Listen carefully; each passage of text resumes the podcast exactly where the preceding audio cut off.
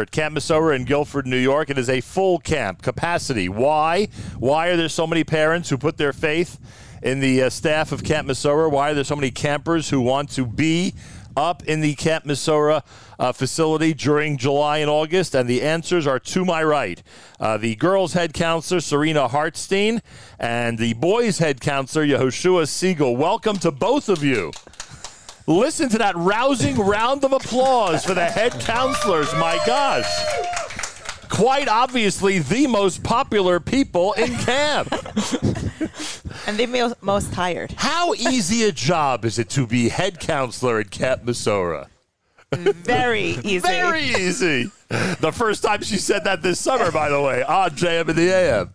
How's it going so far? It's going, Baruch Hashem, great. And as you pointed out last night, you may not have realized that you were pointing it out and giving me advanced material for the show. Uh, as somebody who's been in camp and has enjoyed what we would refer to as a nine to five job, although the hours are a bit different up here, uh, it's something to be responsible for a campus 24 hours a day, huh? It's totally different.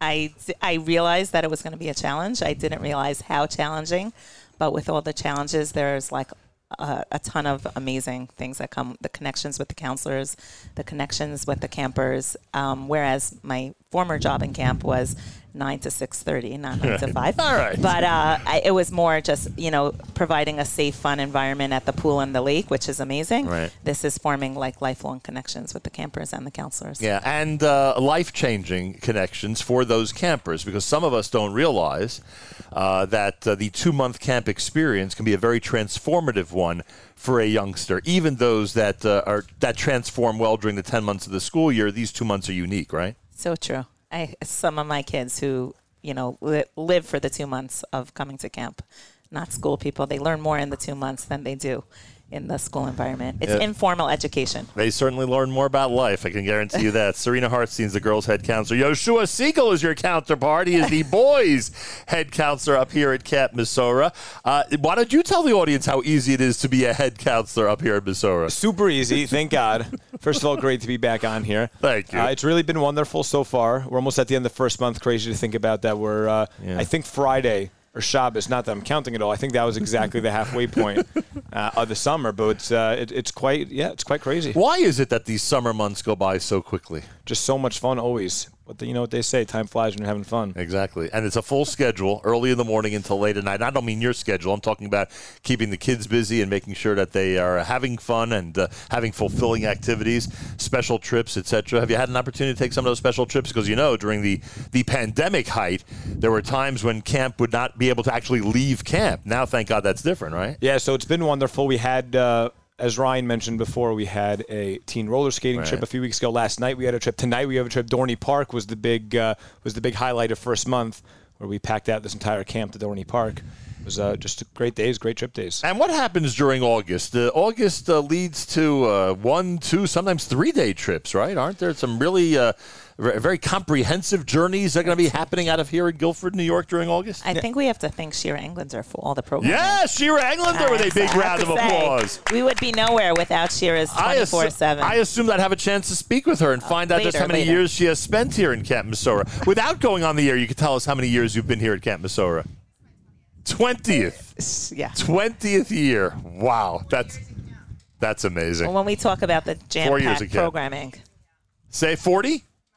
Wow, that's pre- that's a real camp person. It's a lot of years, yeah. Well, we're dealing with real camp people here as well. Usually, those are the ones with the experience that they uh, can survive a summer like this, or like any summer when you have the experience and can know exactly what to expect. All right, so it's a big build up. We've got these big trips coming up, a massive end of summer. We know that there are activities we can't even mention on the air. God forbid that people would find out when they're scheduled for. I mean, we can mention Color War. I- or, or it rhymes with it rhymes Exactly. with Schmuller War.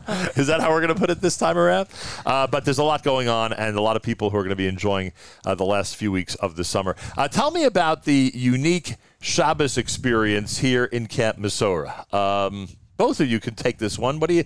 Well, how would you describe what goes on here, especially when we know that for kids, long Shabbatot are always a challenge? What goes on here in camp to make it to make it something special for them? well, I think one of my favorite parts is walking down the road and hearing so many minyanim. You hear different tunes. You hear from you know one kollel. uh, There's Rav Goldach's kollel. There's the Kobe kollel. You hear the teens davening. You hear you know Shalheven and Older Neirot davening. You hear the Nitzi davening, and everyone's davening is geared towards that age. So you have different tunes. You have different speeds, different paces of how it's running for those campers and counselors. And I think that's like super special and unique because we do cater to each age appropriately. That is nice. Yoshua, what do you say about Shabbos? I would say the best way to put it is we have a huge curfew problem Friday night because everyone is sitting. That's the night you want a curfew Because problem. Because everyone's sitting in the colos. We have over 100, usually over 100 campers across our campus, you know, sitting in the colos where it's well past their curfew. But we have a rule that it's either in your bunks or in the colo Right. uh, past curfew. But I think that's a great way of putting it. Just amazing uh, tishes and onigs going on. And uh, in the afternoon, divisional time and different games and davenings and meals. It's really all just wonderful. We also have in the Madreshet, we have a big sister program for girl campers where we have older campers pairing up, teaching younger campers different topics every week. Amazing. Uh, I don't know uh, who's going to address this later on, but today's a special day. Today, meaning Monday, there's a special activity that's going to be going on this afternoon. Do either of you want to uh, tell us about that? the, the color run. Go we ahead, have Yoshua. a Yachad. What can you this tell is us? Yachad's day. What can you tell us about the Yachad Color Run? At 2.30 camp time, that's 3.30 city time, uh, we're all going to be gathering in the pavilion for the big Yachad Run kickoff. And then at 3 o'clock, we're going to head to the roads of Guilford, New York um, with a lot of colored powder. and, uh, you know, hopefully it'll, it might rain over the next couple of days to get rid of that. But besides that, it'll be a great run, a 5K.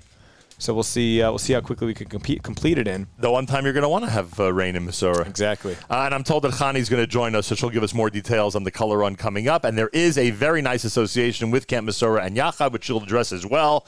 Uh, it is a it's wonderful to see that summer camps and the Yachad program have grown the way they have over the years. Uh, anything else you'd like to add, head counselors?